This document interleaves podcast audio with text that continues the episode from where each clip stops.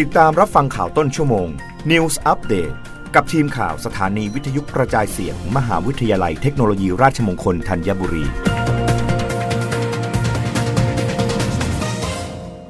รับฟังข่าวต้นชั่วโมง โดยทีมข่าววิทยุราชมงคลธัญบุรีค่ะ ปลัดกรุงเทพมหานครสั่งติดตามสถานการณ์พายุโนรูอย่างใกล้ชิด เขื่อนป่าศักชลสิทธิ์ต้องระบายออกสองฝั่ง ส่งผลกระทบต่อพื้นที่ฝั่งตะวันออกของกรุงเทพมหานคร คาดฝนตกต่อเนื่องหลังหนึ่งตุลาคมนี้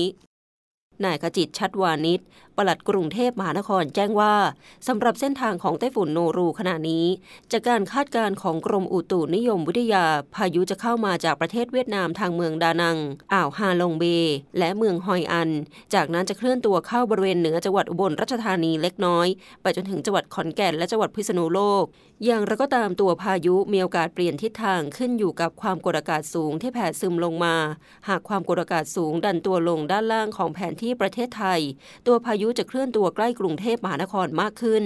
หากดันตัวขึ้นด้านบนก็มีโอกาสเข้าทางด้านเหนือของประเทศไทย ด้านปริมาณน้ำหรือฝนที่จะเกิดขึ้น หากตัวพายุเคลื่อนผ่านกรุงเทพมหานครไปแล้ว จะมีกำลังหมุนในลักษณะทวนเข็มนาฬิกา บริเวณจุดปะทะระหว่างแนวเทือกเขาตะนาวสีกับจังหวัดระยองและจังหวัดตราด ปรากฏการณ์พายุหมุนทวนเข็มนาฬิกาบริเวณจุดดังกล่าว ส่งผลให้ตัวพายุพัดน้ำและความชื้นจากทะเลอันดามันกลับขึ้นมา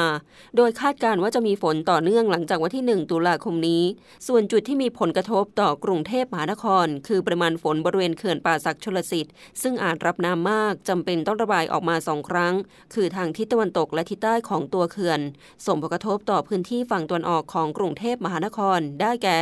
เขตมินบุรี เขตหนองจอก เขตละกระบัง ซึ่งอยู่ในเส้นทางระบายน้ำของเขื่อนป่าสักชลสิทธิ์ นอกจากนี้ยังเตือนไปถึงประชาชนกรุงเทพมหานคร ที่อาศัยในพื้นที่ลุ่มต่ำจุดที่น้ำเคยท่วมตามริมคลองต่างๆ ให้เตรียมตัวรับมือ ส่วนการช่วยเหลือต่างๆ นั้น กรุงเทพมหานครกำลังรวบรวมข้อมูลและความเสียหายเพื่อลงไปดำเนินการต่อไป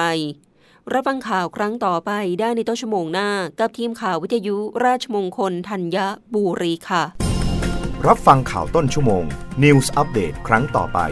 กับทีมข่าวสถานีวิทยุกระจายเสียง มหาวิทยาลัยเทคโนโลยีราชมงคลธัญบุรี